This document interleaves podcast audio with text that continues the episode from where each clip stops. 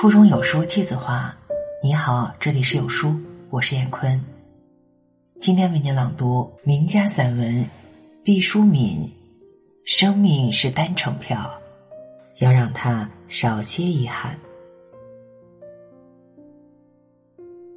每个人的生命都是一张单程票。生命从出生那天开始，就像箭一样的射向远方。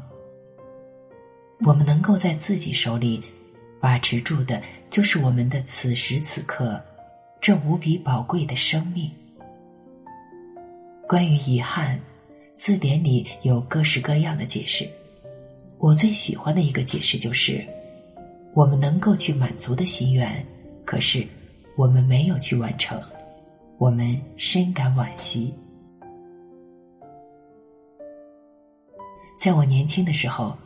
有一件万分遗憾的事差点发生。一九六九年，我还不到十七岁，就穿上军装，从北京出发到达新疆。我们坐上了大卡车，奔波六天，翻越天山，到达南疆的科什。其他战友都留在科什，我们五个女兵坐上大卡车向藏北出发。这一次。世界好像竖起来了。每一天海拔都不同，从三千米到四千米，再到五千米，直到最后翻越了六千米的界山达坂，进入了西藏阿里。我恍惚觉得这已经不再是地球了，它荒凉的程度让我觉得这是不是火星或者是月亮的背面。一九七一年，我们去野营拉练，时间正好是寒冬腊月。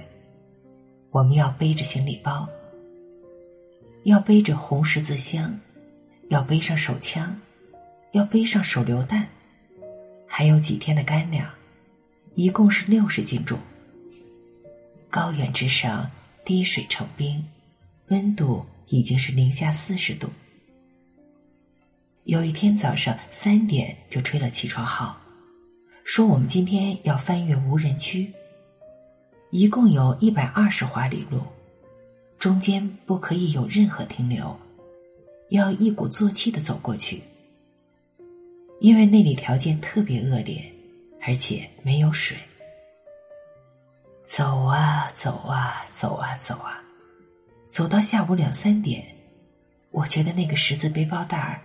已经嵌入我的锁骨里去了，我一句话都说不出来，觉得喉头不断的在发咸发苦。我想，我要吐一口肯定是血。这样的苦难何时才能结束呢？我年轻的生命为什么都用来忍受这种非人的痛苦？我当时决定。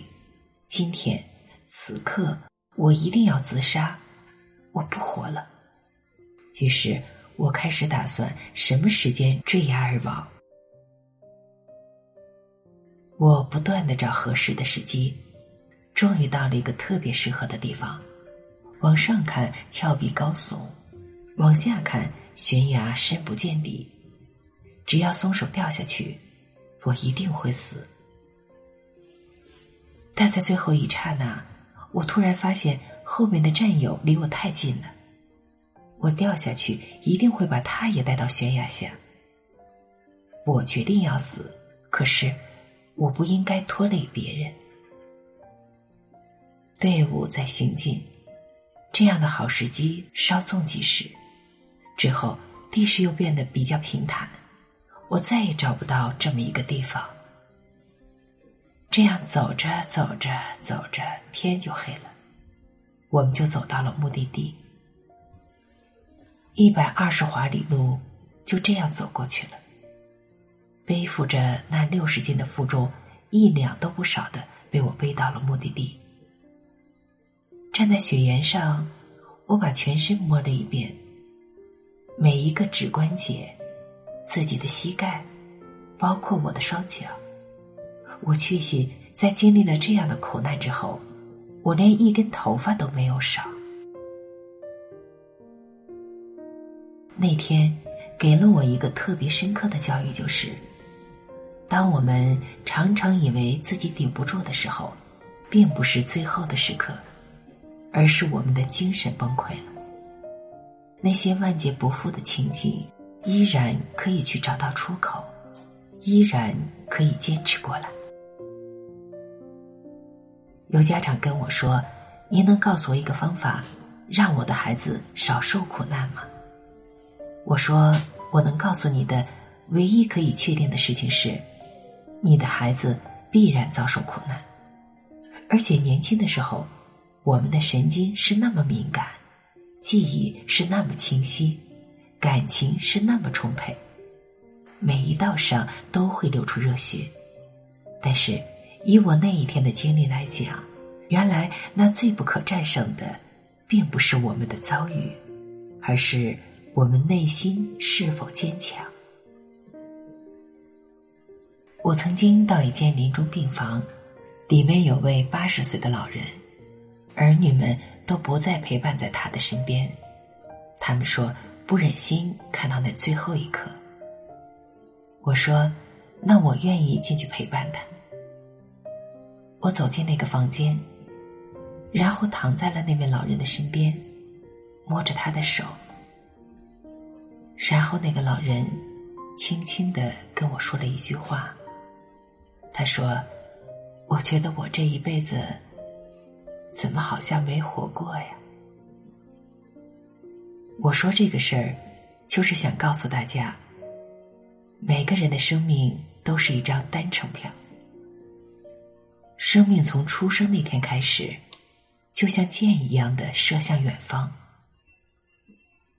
我们能够在自己手里把持住的，就是我们的此时此刻，这无比宝贵的生命。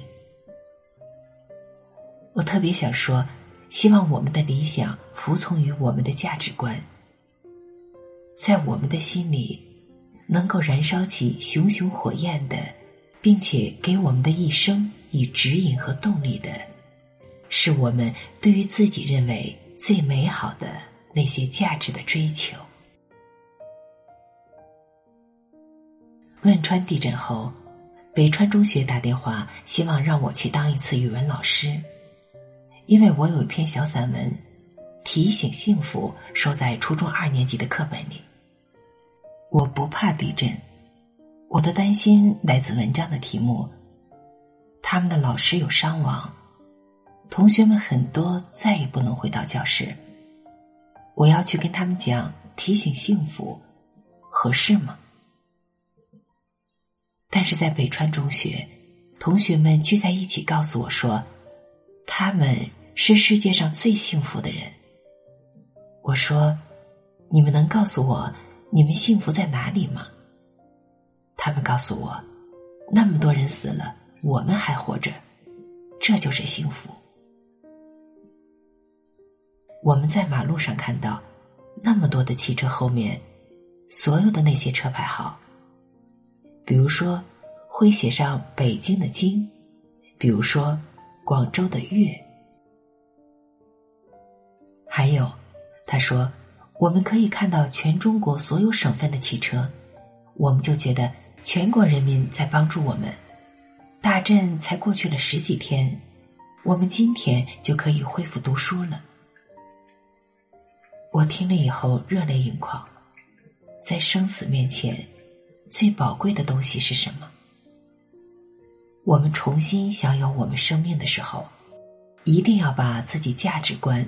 那些最重要的东西放在前面。如果你有愿望，如果你真的还有力量去实现它，那就马上出发，去完成自己的愿望，让自己更少点遗憾。人生是一个漫长的过程，年轻是多么的好，但是请记得，记得有很多的东西。当你不懂的时候，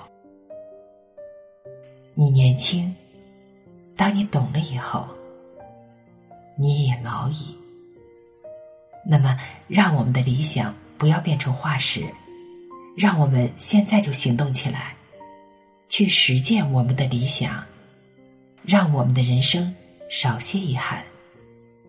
好了，文章分享完了，愿你拥有美好的每一天，再见。